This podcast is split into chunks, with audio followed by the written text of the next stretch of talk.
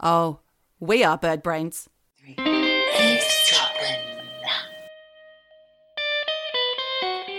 Well, hello there, Michelle.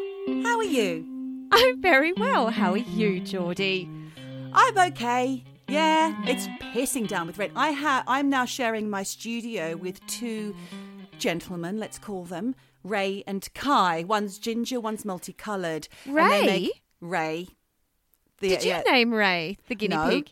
I oh, didn't. Oh, okay, okay. Yeah. Because I thought it might have been a nod to our friend Ray. Well, I'd like Ray to know that we have a young a, a young chap called Ray living with us now, and he does remind me a little bit of him.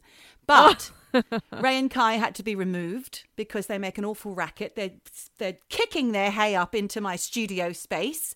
I'm not sure this is going to work. They're gone. They're currently they've currently left the room. Ray and Kai have left the building. oh dear. How are you, Mish? Everything all right? Yeah, it's been pissing it down here too, but we've got a little bit of sunshine, so I'm going to go for a hike. I'm going to tell you something I've discovered Why? from my sources. Apparently, it's engineered. Oh, funny. Do you know what? I actually have some info on that. I went to the Black Vault. I looked at documents in the Black Vault. There is shit on that. There's shit on aliens. There's shit on all sorts. Oh, don't we love a black vault? I know it's all coming in a future episode. How exciting. It Guys, is exciting. what I will tell all our eavesdroppers today is that we have had some requests from some very hard hitting, like long term fans. So we're not offended, but Oh no, I'm worried. we have been told by a couple of our firm friends that the last few episodes, maybe three or four, have been very dark subject matter. And who can argue with that? They have been, let's face it. What are you talking about? Cat killers. Cat killers, we've done atom bombs, that awful, you know, news that the Marshall Islands, they're about to drop into the ocean and we're all fucked.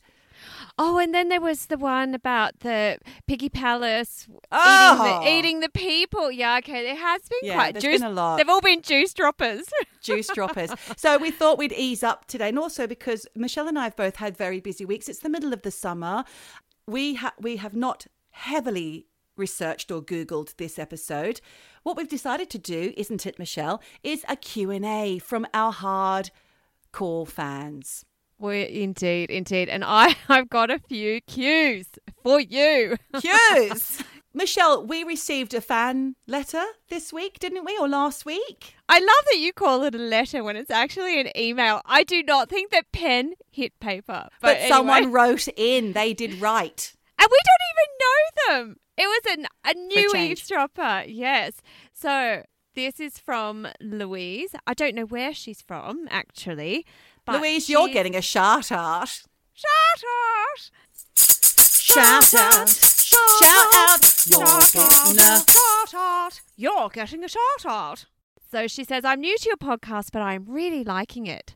Thumbs up, Louise. thumbs up, Louise. Thank you for the positive affirmation.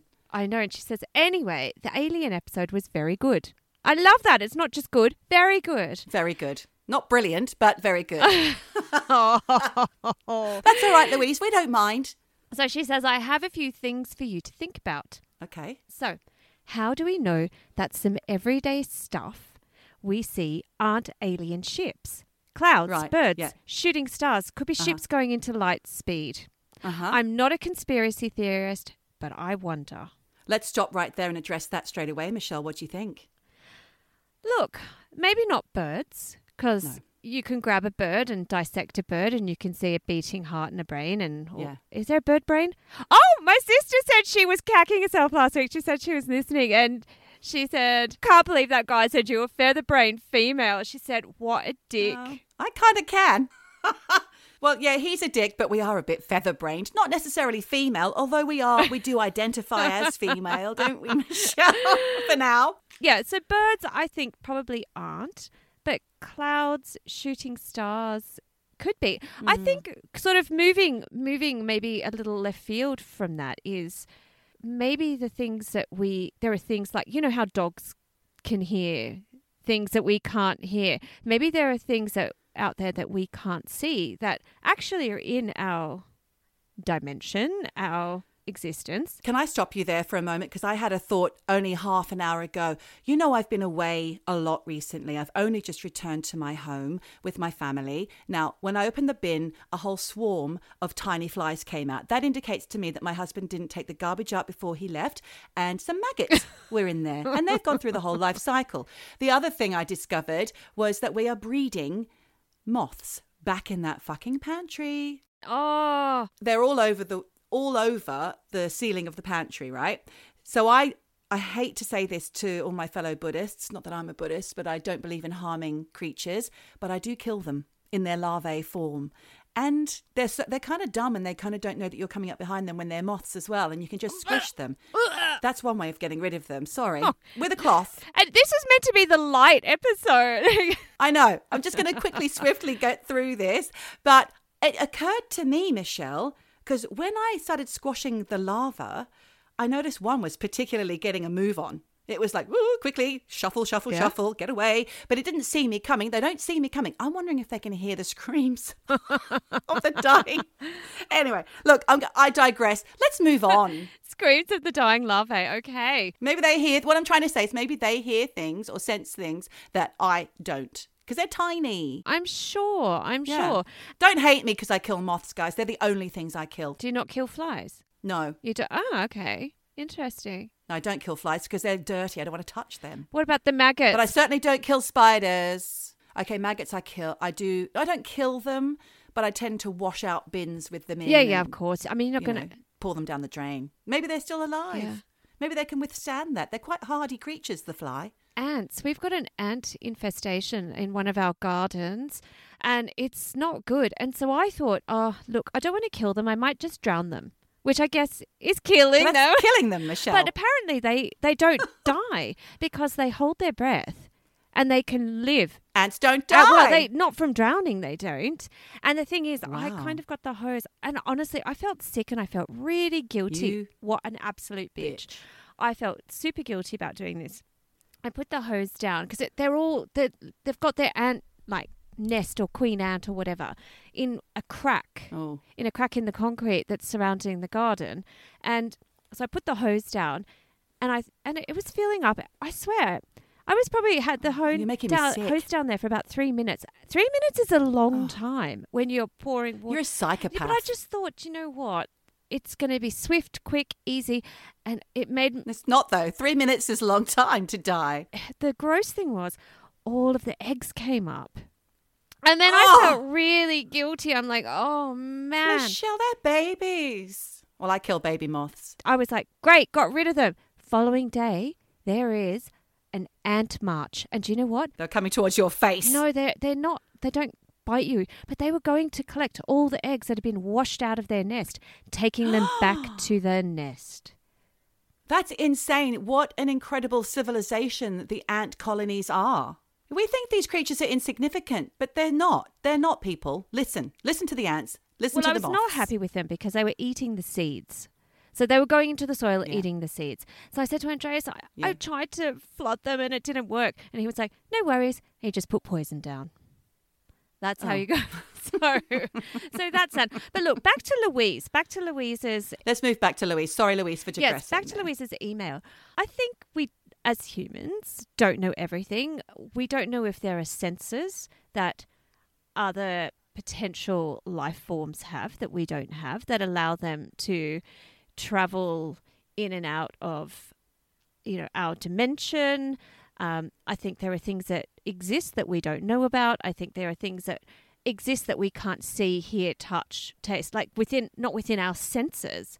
I also think that there are things beyond that, more closer to home, that we don't know about. For example, the CIA and the government's information on all those things in the sky, which they are passing off as birds, clouds, and weather balloons. Well, Perhaps they know more than they're getting they're letting on. And I know that the Black Vault would lead you to believe that it's all out there for us to know, but there's stuff that only certain people know. I know that for sure. Well, it's like I said last week. You know, the Australian government will never release documents, certain restricted mm. documents about Maralinga. That it and what's in there that they don't want us to know. You know, it, mm. God only yeah. So look, I think I think Louise has a point. I think And do you know what?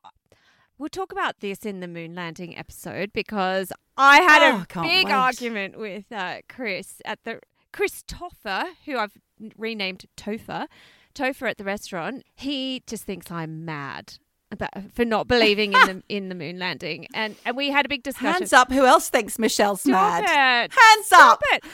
But but the thing is, you know, he said, well, speed of light, no one can travel at speed of light, faster than the speed of light. And I said, well, as we know it, how do you know that there's not portals and dimensions and all sorts of things? I just, you know, he's basing this on our current scientific knowledge. But is that all there is? And I get that. You're right. I agree with you, Michelle, to a degree. I think you're right. That, that there are things that we are currently not aware of, although we have the finest brains in our world today working away. And we've had we've got the benefit of scientists in days gone by, like Einstein, you know, working things out for mm. us.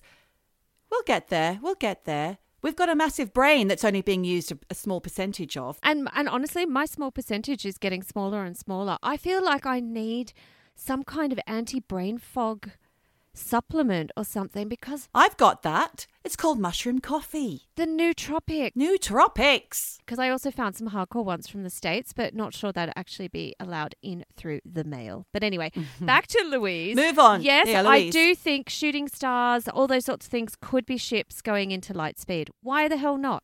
Why not? Falling stars. Good point, Louise. Yes, I like that.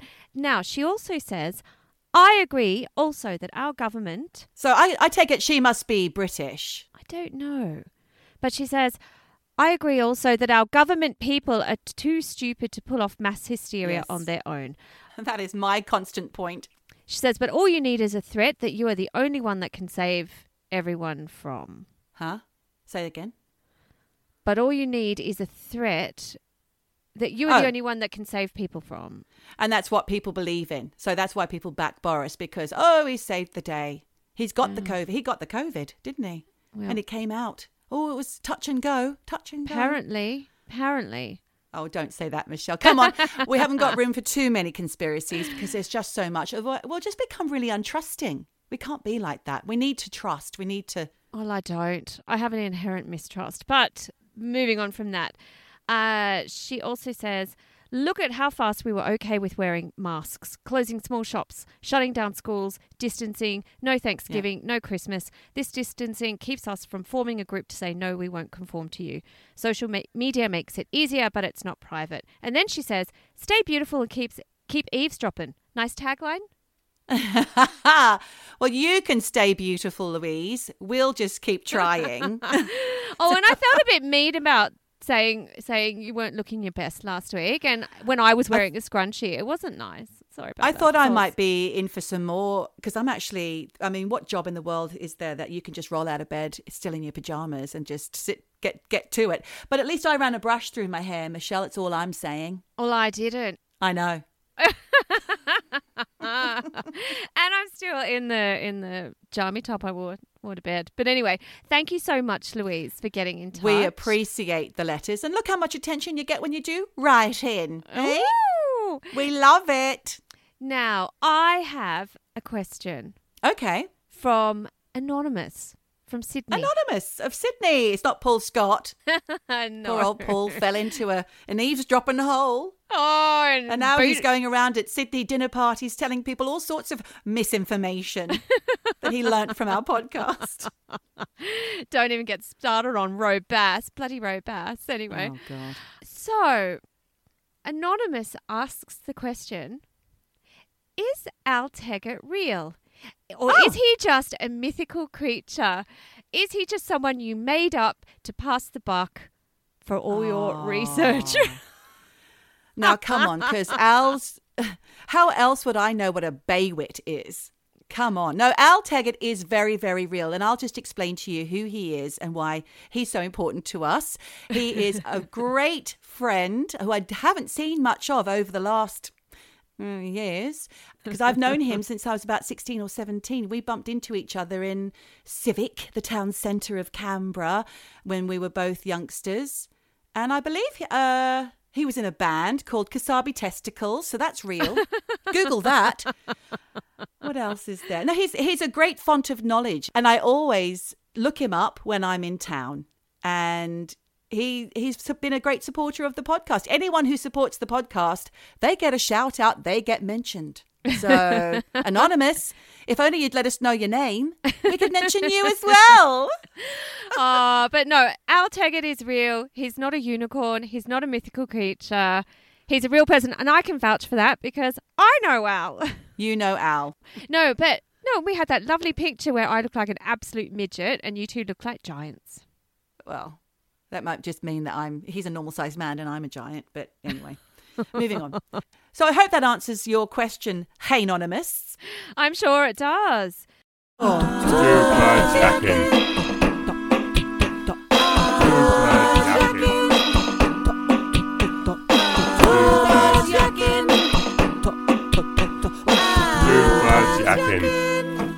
Drop it. So, moving on. Yeah. More questions. Do you have Okay. any? I do. Okay. What I have here is we had a suggestion from a listener from the Greater London area. She's a doctor, she works for the NHS. So thank you to Veronica Smith. Shout out! You are a star. Now, she wanted to know when we would talk about feminism. Now, that's a big subject, right? Oh, yes. it That's is. probably a whole episode, and I wouldn't know where to start with that. So, in honor of Veronica's request, I thought I would just touch on something very small about it, which is can you have Botox and be a good feminist? Oh. Now, we all know that feminism is equal rights between male and female, which has come a long way in this country, but not in other countries. So I do feel a bit silly talking about this. But we've got great feminists like Caitlin Moran, who is a, if you don't know who Caitlin Moran is, she's on Twitter. She's a, a contemporary of ours, so somebody who's our own age group, I would say. She's actually a little bit younger, but never mind. She's a great mind. She was homeschooled, Michelle. If you know who she is, do you know who she is? She's a columnist for the Times. Yes. She's also been a she's been a journalist for many many years. She was homeschooled from the age of about 11 with no formal homeschooling support because her parents were hippies. So mm-hmm. they were just basically outside their house throwing mud at the walls and things like that. That's how they occupied themselves, her and all her many brothers and sisters. Right. Then she won an award for writing when she was like 12. And then she went on to win another award. And before you know it, she's 15 or 16 years old and writing for The Melody Maker. Okay. And then before you know it, she's on television, which is when I remember her uh, thinking, why is she on that show with Johnny Vaughan, a show called Naked City about all the greatest music of the time. So it had things like Nirvana and Blur and things like that. And did you think she was good?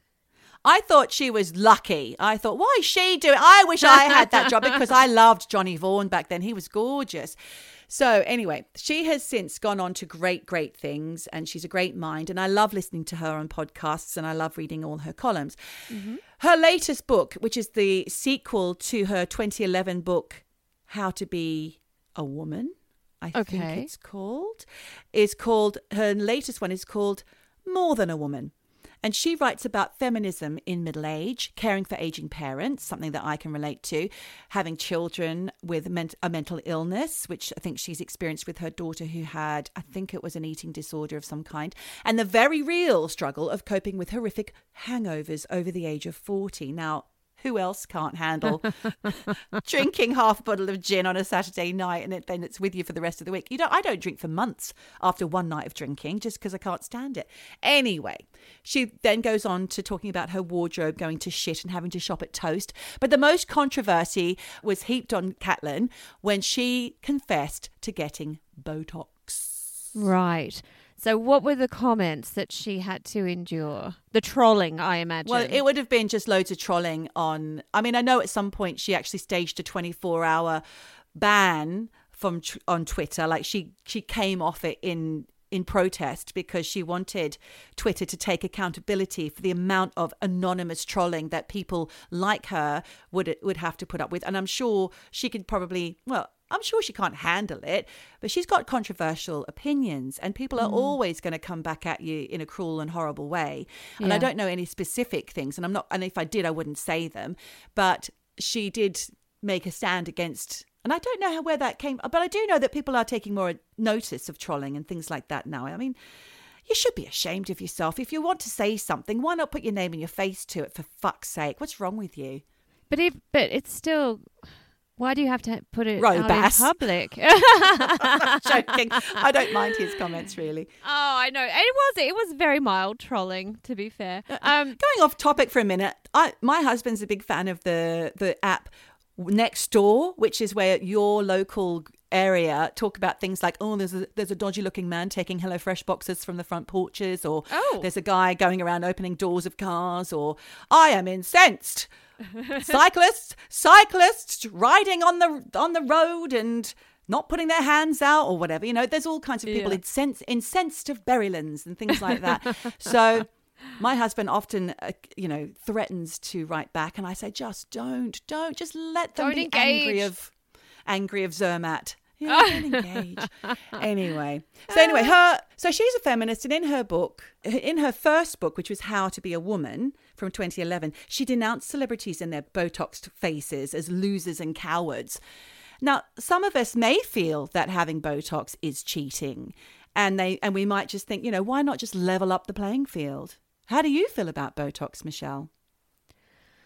I think it's a, a deeper conversation than just Botox. I think that is just a very small element of a of a bigger topic, which is women being unhappy about how they look and the societal pressures, but also women being ashamed of the way their faces age. I don't like it. I don't like it at all. In fact, you'll see your uh, birthday gift in the mail addresses this very issue. Oh, I Um, can't wait. But look, you know, it's it is a really complex topic. It's not as simple as can you be a feminist and and have Botox because Absolutely. every single individual woman has their own reasons for getting Botox or not getting Botox, for having some kind of surgery, not having some kind of surgery. And there are many triggers, many reasons that women feel dissatisfied with their looks.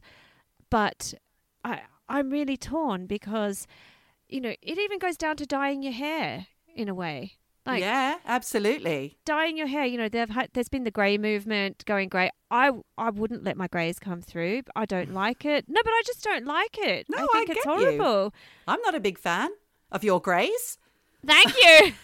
oh, I remember my friend Jess. He always used to say, "Oh, I found my first grey hair today." And I'd be like, "Oh yeah, where?" And he's like, "Oh, pube in my in my kebab. Oh. pube in my kebab." I was like, "You're disgusting." Anyway, listen, going back to Caitlin. yeah just just to round off on this i think i think you can be a feminist Yeah, and still want to feel good about yourself of And if- course. if you feel good about yourself and a little bit of botox makes you happy what's the harm are you hurting anyone else no, I don't even need to tell you the rest of my story now because that's the upshot, basically. You're not hurting anyone else. Why do people have to get up, up in arms? But anyway, listen, going back to Caitlin, one day she looked in the mirror and she didn't like what she saw. She said that she had a sad face. She looked a little bit like a miserable gnome.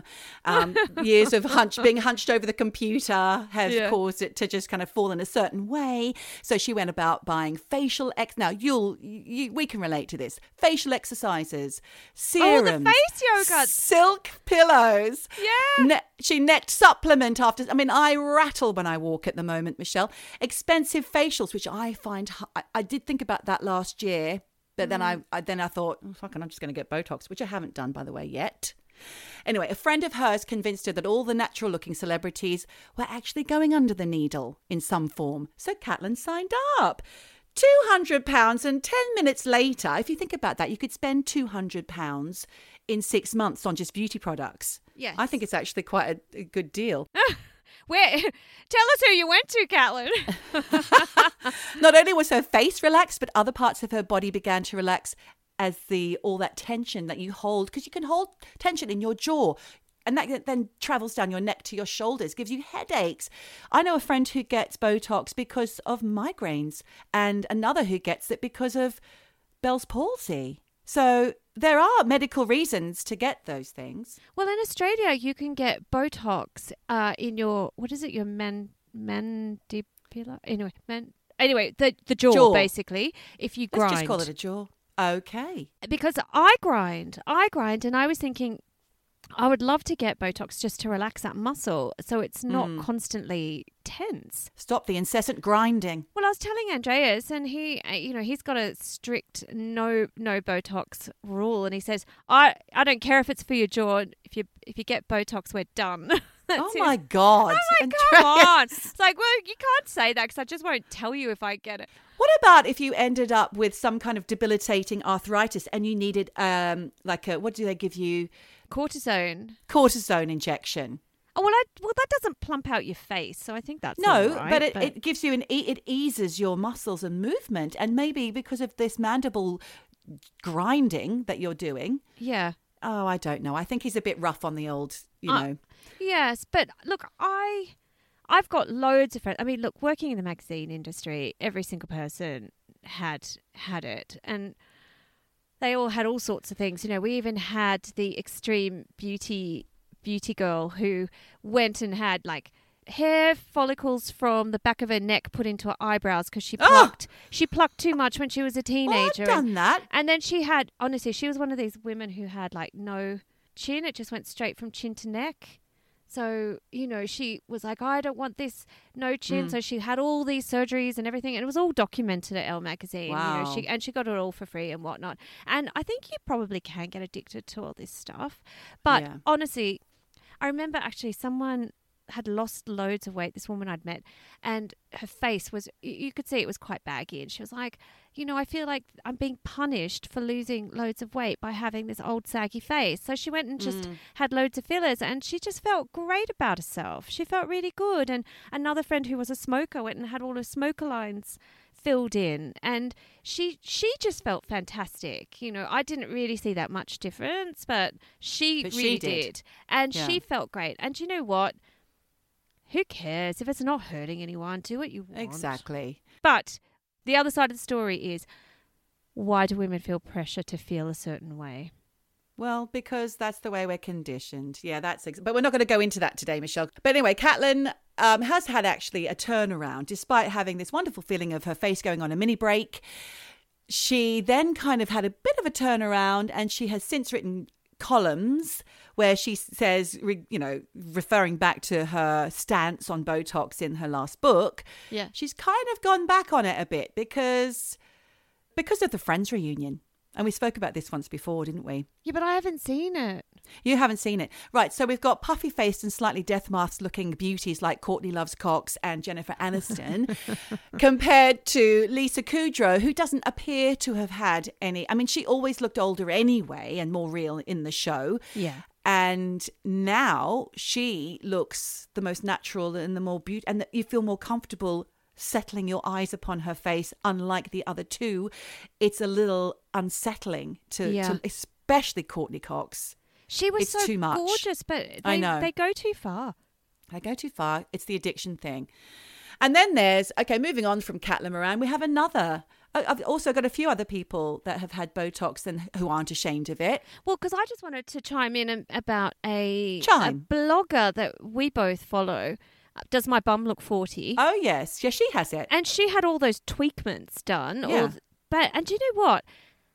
Slowly, slowly, her face has morphed into something a bit weird. Have you noticed Oh. that she looks a bit? It all looks a bit strange. I don't Oh. know. So I think you can go too far because she Mm. was, you know, she's obviously a little bit insecure. I would say, because she's getting all that.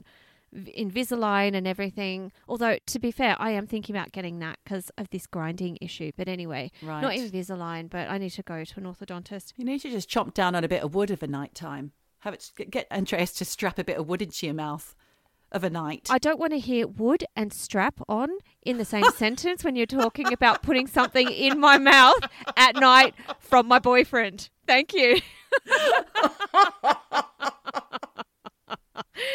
Uh, dear. Apol- apologies. All right. Apologies from me. Apologies to you. Why do I always sound so Australian? I'm going to talk about Marian Keyes, that hilarious, fun time Irish novelist. She's so much fun. She's on Radio 4 at the moment, a little, a little chit chat with her and her friend. It's great fun. She writes romance novel, novels, I think. Yeah, But anyway, she she, says, And so does my friend Zoe Folbigg. And Oh, yes. yeah, they're all of a level. Big up! Big up Zoe. to Zoe. Big up. Uh, the night we met is her latest book. She sent it to me in the post. Plug!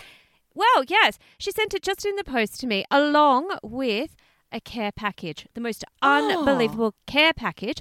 I literally was just chomping on a veggie Percy pig. Amazing. Oh, I th- for some reason I thought it was the Marmite flavoured Percy pig. I don't know why, What? but it's not because I thought you were going to say Vegemite. No, But so that sounds lovely. Oh, and and the tea cakes, you know the um Tunnocks. Tunnock's tea cakes are absolutely they're all gone. Um, some Oh. lovely teas and biscuits and all sorts. Oh, and some Oh. And some English magazines. So I was thrilled. Oh, so fantastic! Thank you, Zoe. So well it, done, Zoe. You you're a good one. she is. So if anyone's looking for some Holiday read. holiday reading, um, the note is the one that made her famous. And that's such a lovely story. It is a lovely story. We'll have to cover that in another another episode. Yeah. But yeah, Zoe Folbigg's books. Check them out. Yeah. Okay. You'll have to put a little link to that. Anyway, going back to Marian Keyes, she says that you can care about your appearance and be a good feminist. And she says, the Botox is because I had such a frowny forehead and it made me look really cross and disapproving. It's not anything I apologize for. I don't feel like a bad feminist. I'm a feminist living in a patriarchal society. Hmm. Judge me if you will, but judge me with my smooth forehead, is what she says. Now, your old boss at Elle magazine, who you mentioned earlier, she wrote an article about this as well. She's got a podcast. Uh, But anyway, your old boss at one of your magazines wrote about her Botox and feeling happy with the results. And she didn't care. She says she didn't care who knew. She said that feminism for her is about equality of the sexes. It's not about shaming people for their beauty choices or implying that they are cheating for enhancing the way they look. Now, I better just say that is Lorraine Candy. Yes, it is Lorraine Candy. But um, then there's another writer called Hannah Betts. Do you know her? yeah. Did she work with you as well? She she I know her from around. I mean, I mean, you know, we're not great mates or anything, but yeah, Hannah Betts. Yep. So she's quite glamorous, Hannah Betts. Mm. She says, I have never understood the notion that taking pleasure in grooming negates one's ideological affiliations. I'm a feminist, whatever I do, however I look, and to imagine otherwise is a ridiculous anachronism, a reduction of a global political movement to an outmodedly Puritan stereotype. Well, I'll tell you something about Hannah Betts. Here we go. it's not actually about Hannah Betts. So when I when I was single, if you can cast your mind back to when I was single, and I All was those years ago. yes, and I I had a string of dodgy dodgy dates in my time being single. Yeah. And do you remember one of them was with a, a an older gentleman who Yes, was in publishing. right. Oh, yes. Yes, you know who Yes, I'm talking who- about. Yes, do. Well, uh, yeah, the one who basically was off his face on cocaine, dancing around in the nude, and then kicked me out of the apartment at two in the morning. Yeah, it was awful. Anyway, Wow. um, nasty. He was seeing Hannah Betts before we had our thing. Oh. Yes, and he was saying, "Oh, you know, she's amazing," and but it didn't. It didn't go so well. But honestly, I think it was him, not her. But who knows? There you go. Yeah, sounds like it. You Hannah, get in touch. We'd love to know your stories about this gentleman. I think you know who we're talking about. Yes. So that's that is it. And going back to what you said, ultimately at- at the top of this subject was basically who gives a shit what you do to yourself? It's up to you. Go for it, Courteney. Go Yeah. for it, Jennifer. I just think whatever makes you happy, live and let live. If you want to do it, do it. If you don't, don't. Don't judge other people. It's their choice, whatever. Yeah. I mean, you know, But go easy. I look in the mirror and I don't always like what I see. And, you know, you do like that thing where you, you pull the skin on your face to see Mm. What you yeah. look would look like you if go, you "Oh, that's I look- They're great." so nice, and then it like pinks back, and you're like, There's a "Mm." couple of things you can do. You, you can get rid of all your mirrors, for one. well, Or you can just be happy with being loved by the people that love you and they're worthy enough of your love. So you've got to remember that you're equally worthy of theirs. That's very nice advice. However, I will say when you receive your parcel for your birthday, let's have another chat on air because you're going to say, What a bitch. Why is she sending me this? But you will see there's two because I'm getting one for me as well. We like to do matching uh, beauty therapies. Yeah. But look, just going back to this idea of feminism, I have been listening to the most brilliant podcast. It's called The 11th and it's on the BBC podcasting network. Did I say BBC? You said BBC. Sorry, I meant ABC. I meant Oh, the ABC. Australian Broadcasting Commission, Okay. the ABC. Okay. And it's called The 11th and it's all about Gough Whitlam's dismissal.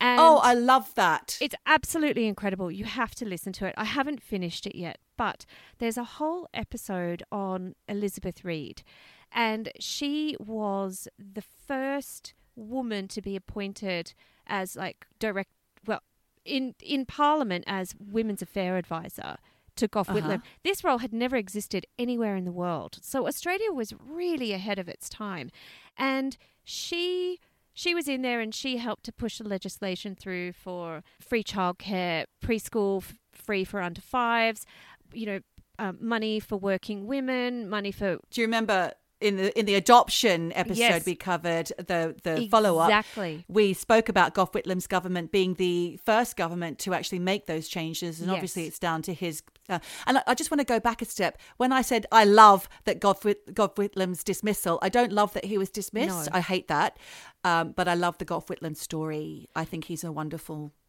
politician. He for me is absolutely the the most amazing politician Australia has ever had. You know, it was what twenty years of Liberal government. They wanted a change. Gough got in, and he made changes. He wasn't all talk. He Yep. was action. no, he wasn't. when you listen to this podcast, you'll find out that his downfall came because he was he was an ideas man and he got things done, but he wasn't a strategist. He didn't play the mm. game, and Malcolm Fraser played the game, and so did the Governor General, who eventually Ninian got Stevens. him. No, no, no, no, no, No. no. Uh, Jim Kerr. He Oh. got He was the one who dobbed on, dobbed on Gough to the Queen. But there's all sorts of things going on in this podcast. And look, Elizabeth Reid is sort of the one of the forgotten feminists of Australia because what she did in her very short time in office, because she actually was sort of forced to resign and because there were she she did this you know women's women of australia um, kind of rally and it actually turned into a platform for a lot of women to start picketing and they they covered the parliament house in bras and pants and put put it all over statues and Wow. at that time that was not considered cool by a lot of people and she was basically asked to resign so but she Wow. she implemented so many amazing well she didn't implement anything it was gough gough already Mm. knew that these things had to happen but he wanted a voice for women in australia and she was really the first the first point in getting these things through so absolutely Mhm. amazing podcast i would recommend it to anyone another podcast I've been listening to um, about another strong woman in Australia, again on ABC, but it's on their true crime series. I think it's called Revealed or something. I'll put a link in the show notes. Oh yeah. Um, that, You've listened to something before on Yeah. uh, Manukian, Leslie Manukian. yes, was that- Leslie Manukian. That was on. Uh, Yes, well, one. it's the same the same series, but this one is called Juanita, and oh, I saw that advertised. Yeah. oh, it's fantastic. I haven't finished that either because it's still in installments, weekly installments. okay. But it's about this woman called Juanita Nielsen, who is actually uh, the heiress to, I think it's Mark Foy's, one of the big department stores, way around before we were alive. But she was an heiress and she married a, a Danish guy, which is why her surname's Nielsen. And she bought a beautiful townhouse in King's Cross back in like the mid 60s when it was all you know, prostitutes, drug addicts, gangsters, all like mobsters in the cross. And she started a small newspaper and she uh, decided to try and stop the redevelop well the development of the cross because they wanted to knock down all of these heritage houses and put up big high rises. Oh. She got in the middle of a fucking shit show She has never been seen. She got murdered, and now it's the the daughter of one of the si- her sisters. So one of the, Juanita's sister's daughter is investigating this, and it is really fascinating. So again, strong woman who was squashed for her her beliefs and her God. yeah. So really, really great. Two document, uh, two docos. Thanks for those, Rex. Yeah, really Michelle? good podcasts. Have a listen. And in fact, I was talking to Jen about this, and she said, "Oh, I don't remember this." Going back actually t- more to um, Elizabeth Reid, she because she mentioned Junie Morosi, which is also what they talk about in the eleventh, and she was this Okay. beautiful. Very like exotic looking woman who had an affair with Jim Cairns, who was deputy prime minister at the time, uh, and she was absolutely slammed, racist, awful. And in fact, if we look if we look at some of the headlines for Elizabeth Reid, they would say things like Elizabeth Reid, 33, who doesn't wear a bra, said blah blah blah blah blah. I mean, and they, and they A braless Elizabeth Reid says. Yeah, which we laugh about now, but at the time, that really made people go, "Oh, what a disgusting woman!" You know, No bra. No bra. Yeah, Mum was saying, "Oh, I don't remember anything about Junie Morosi. All I remember is uh, that woman Jan, someone, and she did point me in the direction of this. I remember Jan from play school. I don't think it's the same one. It was uh, Labor Minister John Brown, uh, his then wife Jan Murray." Shagged him on his desk at Parliament House, and famously left left her knickers in his ashtray, and that Oh God, the swinging seventies. Wow, guys, just think those people are uh, either dead or in care homes right now. and they were running the country. So were running the country, but isn't that happening right now? That's happening right now in the Australian Parliament House. They're all shaggers. Bras are being left on photocopiers, and parties are carrying on, and there's all sorts Oh. of nonsense. I know, I know. So yes, that they were my two top tips uh, as we were Amazing, talking about Michelle. feminism. Yeah. Do you have any poses from any of your fans? Well, Our fans. well, actually, I did have a.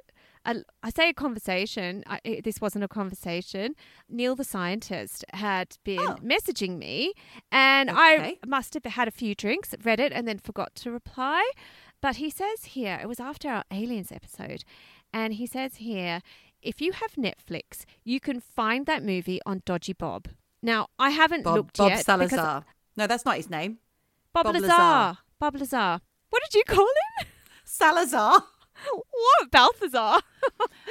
Salazar. There's, uh, Salazar. uh, my son's doctor is called Dr. Salazar. Okay, it's not your it's not your son's Not, doctor. Not him. Not her. No, but yeah, there's a movie on Dodgy Bob Lazar. He said it's actually great. quite interesting. And then he goes on to say there's another one about some dude that got abducted by a UFO for a week in the mountains in the USA somewhere.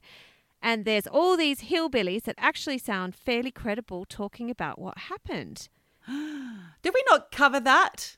What? In the beginning, like in the very beginning of eavesdropping, we talked about uh, a chap who was taken for five days. He was with his logger friends, and he was taken, and then he was returned. And his logger friends didn't help him, but they saw him being taken, and then he t- turned up five days later, and they did that film Fire in the Sky based on him. Well, this is ringing bells. Yes, maybe it's the same one. Look, Neil, if you're listening, can you do the Googling? Get in touch. Tell us what these two series are because I haven't had a chance to look. yeah, I'd like to look. Now, then he goes on to say there are memes going around lately saying, What if aliens are just billionaires from another planet? Well, that makes sense. Now, look, that's a little bit in line with what Louise was saying earlier. Yes. In her email, right? So, what if aliens are just billionaires from another planet? I, I can I get it. behind that. yes. And he says, Especially here, with all of our billionaires. Oh. they look a bit spooky. they do. And what's their If they're our represented, representatives of the human race, I'd be concerned. Having little wax faced, what's his name up there? and and then smi- smiling Dickie B. Richard Branson. Oh, But the waxy faced one is the one that's married to a pop star and they've got a, a child with, Uh, yeah, with an Elon Musk. unpronounceable name. That's it. Yeah. Waxy faced. waxy, waxy Elon. Well, I mean, honestly, I'd love a Tesla if I could, but who can afford it. Quite frankly, although they are making solar panels, so I'd be interested to see if they're actually any good than the ones that are out there at Alright. the moment. But Neil does go on to say about these uh, aliens being billionaires from another planet. He says, Yeah. "I'm prepared to believe this is true, and what they, and that they do the anal probing just because they want to."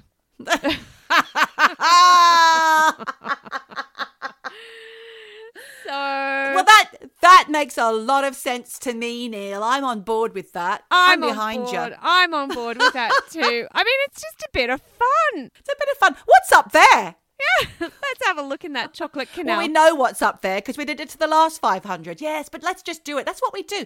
What are you doing this summer, um, uh, X? Oh, I'm going to Earth to just have a look up some bums. Do you know what? Maybe it's like, hey, I'm going. We say, oh, we're going fishing. They're like, oh, I'm just going anal probing. That's that, that's that's just what they do. That's their little pastime. Been anywhere nice this summer? Oh, just back to Earth for a bit of anal probing. You Oh. know. Been anywhere nice this summer? Yes, up 500 assholes. It makes a lot of sense. So there you go. Thank you, Neil. Thanks, Neil. Speaking of series, and Neil was talking about these Netflix series, my sister Steph and her partner Dom were telling me about this amazing documentary called The Hunt for the Skinwalker. Ooh. Well, it's bizarre. I tell you right now, I haven't seen it yet, but it's on my list after speaking to my sister about it because she said there is a ranch in Utah, which is basically Area 51 that they don't talk about, right? Okay. So it is a hotbed for paranormal uh, activity. And who else is in this ro- this documentary but Robbie Williams, who's Yes, because he's a over it. believer. He is. Yeah. He is in this documentary the whole way through. He's on Skinwalker Ranch. He's there Oh. doing all the stuff. And my sister said the upshot of this thing of this documentary is they think this particular site because it has all of these unexplained things and they also think the pentagon are holding papers back about skinwalker ranch Yep. but she seems to think the upshot is it's a portal this is the portal where the aliens come in and out into earth. That's Mm, why. I they like that found like a rip in god knows what. The Ah. dimension i The don't know. the seam yes. Uh, so who knows? But again it's now on my on my list. And our friend jeremy corbell is apparently on this as well. I bet he's all over that. Yeah. Yes. yeah. And probably they talk about dodgy bob lazar too so Oh, yeah. who We've got a lot of research or AKA Netflix watching to do, haven't we? we do and i still need to watch chernobyl chernobyl i thought Yes, i used to say do. chernobyl chernobyl but Okay, you can say that. I think you can say either way. Chernobyl, Chernobyl. well i'll take it get in touch if you're real if you're really real know, he's real. He's real. He's real. He ain't no unicorn. Well, maybe he's a unicorn, but anyway. He's quite magical. Oh, that's true. Now, I also had a, a request from my sister. Okay. She said, We have not heard from Hazel, the psychic real estate agent, in some time. Where is she? How's she going? Has she got Right. anything else for us? I'm going to reach out to Hazel. She's been quite busy recently. We all have. uh, we all have. making millions of dollars in her Real small estate. startup business. Oh, yeah. yeah. she's been smashing it, smashing things. Good. And she's moved house. So I hope I'm not revealing her who she is, but I'm going to get back in touch with Hazel and ask her for any new leads or stories. She's got hundreds of them. I well, my sister absolutely loves any anything to do with Hazel, the psychic real estate agent. So we're up for it. And I also had a little. Well, if your sister would like ever thinks that she might move to the south coast of New South Wales, then Hazel can sort her out. yes, well, it's who knows? It could be a possibility. She is looking to move. And then Jen, who you pointed out. Dear Jen. I'm your crazy friend. Jen wrote a post on my Facebook saying, for anyone who hasn't seen this, I'm going to misquote Jen now. For anyone who hasn't noticed, my daughter, No, hang on. My daughter, the small dark one, and her crazy friend have a podcast, which I never miss an episode of. it was after your shout out to everybody to um, like and share and all that kind of Like and stuff. share, Jen, Jen got on it. Jen shared it. Like, Thank you, Jen, and thank you to everyone actually who shared. That's really fantastic. Yes. We're really Many really of you who've done that, and it's helping us to help you. But but I will say, Geordie, Jen is not Yeah. the first person to say that you I'm the crazy. bit crazy. I remember actually a woman I work with. She said, "Oh, I love seeing your videos every week. You and and that crazy girl you do it with." crazy. so I would just like to state here and now I might be a little quirky, but I'm certainly not crazy. cray cray. I don't know, but anyway. I have my faculties. I choose to be that nuts. Well, Jen also said uh, she loved our music episode, and she would love Ah. for us to talk more about how we got a got deep into dive into Engelbert Humperdinck. none No? of us Richard Clayderman. Sorry, Jen. She's probably got much cooler music taste She than does. that. I told you, Jen. Jen had had the good shit. I think she was A deep dive. deep dive into the music because she said she loved hearing more about us and how we know each other Okay. and our history and how music entwined into it. She said people want to know about you, and I was like, I don't think they do, Mom. I don't think they care Well, you know too what? much about who. we are." Too are. bad if they don't. We're going to give it to them anyway. Let's do it. Yeah, and obviously then we had Robin, your mum, who wanted the food episode. so, and in When did she say that? uh, well, she thought the potluck was all about food. Oh, yeah. But wasn't it? Did we do food? No, we've never thought we did. No, we we chat every now and again about. I honestly thought Food. we've done food. no, we've not done food. We can't. We binned off food. Oh. But my sister said she would love a food episode because she loves any kind of nostalgia that goes back to our childhoods and food. Say what? Now, Mish, I've got one more poser from a from a person who's written in, and I know we haven't got a lot more time left. So I would just like to quickly flick through Stevie B of Amsterdam, the Netherlands question or poser, which is why is Eurovision so popular in gay culture? That's actually not what he said. I've rephrased it. But would you like to know why? I don't think it's only exclusively popular in gay culture because we fucking love it. Exactly. It's not exclusively LGBTQ plus uh, communities that love it, but it is accepted by the organisers of the Eurovision Song Contest that it is something that appeals very much so to that community, although it's not necessarily geared towards that demographic. Okay, so tell me more. Well, the Eurovision began in the 50s and 60s, as we know, with very tame and conventional tunes. And then in the 70s, that introduced the eccentricity of disco and that kind of stuck. The Eurovision lapped it up, and all these people from different countries, which you've never really known much about before.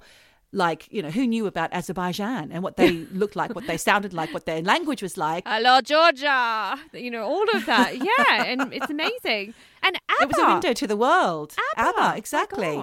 But as such, young gay men living with their parents at the time would enjoy watching the song contest, and it just grew from there. And then I've known about these viewing parties but long before I was interested in the Eurovision Song Contest. Mm-hmm. These have been going on for years and years. And there's a professor called Professor Brian Singleton, and he holds the Samuel Beckett Chair of Drama and Theatre at Trinity College Dublin. And he wrote an article on the sociology of Eurovision for the Society of Queer Studies journal in 2007. What a wonderful man. Doesn't he sound incredible? What a great job. So he says Eurovision is full of emotion. All these songs about falling in and out of love, and of course it's live TV, so things go wrong, added to the excitement. Only one person wins, so it's a great emotional experience. That's the difference that made Eurovision so attractive. The glamour, the spectacle, it's all these things that gay men invest in to get away from the norms of masculinity. So, in the history of Eurovision, there's been drag queens in Conchita Wurst. Yes. That, that beard's not real.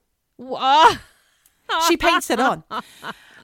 There was a lesbian kiss in 2013 with the Finnish singer Krista Siegfrieds, who kissed her dancer while performing Marry Me. So she's singing all these words. I watched the video. She's singing all these things like, I'll change my last name, I'll go skinny, you know, six weeks before the wedding. And then at the end, she's got all these men picking her up, and then suddenly they go to the back, and then all these women come to the forefront. And at the very end, she kisses her backup dancer. who's a. Oh, ah, Leslie Snog. Leslie Snog. And then there's a transgender champion in Dana International who won some years ago, I can't remember, in the 2000s with this wonderful anthem. And she was transgender. She took years to get on, by the way. She'd been Right. internationally renowned, like she's Israeli. They didn't like the fact that she was transgender. So it took a long time for her to win them over enough to be put forward. Her country, that is. Yeah. And uh, then she came back some years later with a song called Ding Dong. And I want to know what is with all the ding dongs in Eurovision? When that woman was doing Marry Me, there was a big thing saying ding dong at the back. And in the chorus, she was like, there's a ding dong in the chorus. And people are holding placards saying Ding ding, dong. dong. Plus, there was Dana International's song Ding Dong in 2011 or something. And then, of course, if you've managed to see the Netflix original movie starring Will Ferrell and Rachel McAdams on the Eurovision, uh, Song of Ice and Fire or something, which is hilarious. I loved it. You might think it's tacky. Okay. It's a bit tacky, but uh, it's fun. There's a song that they keep, they wanted to get to Eurovision, and there's a song that they always do called "Ya Ya Ding Dong," and there's a man in the back of the audience always saying, "Oh, I want to hear Ya Ya Ding Dong, only Ya Ya Ding Dong." So what is with the ding dongs all over the place? Well, do you know if you got an answer? No, I don't. I didn't have time. Okay, well, we have to. So that's one. I'm gonna I'm gonna throw that back to Stevie B of Amsterdam. yes, please get in touch with the ding dong. Get in touch. That's us wrapping it up for another episode, Michelle. Well done to all of our eavesdroppers who did like, share, etc., and tell their friends. Keep doing it because that way we can keep producing the content that you want to listen to. Yeah, and please keep writing in and getting in touch with ideas, stories, questions because we love it. And we love doing episodes where we literally kind of only half talk about what you've asked us. Okay, well, on that bright note, we're going to bid you farewell and ask you to please continue to. Hang on. Eavesdrop. so if you can, and in the meantime, please keep Eavesdropping! Eavesdropping. Eavesdropping! Dropping! Eavesdropping! Dropping! Eavesdropping! Eavesdropping! Dropping, dropping. Eavesdropping! eavesdropping all day long.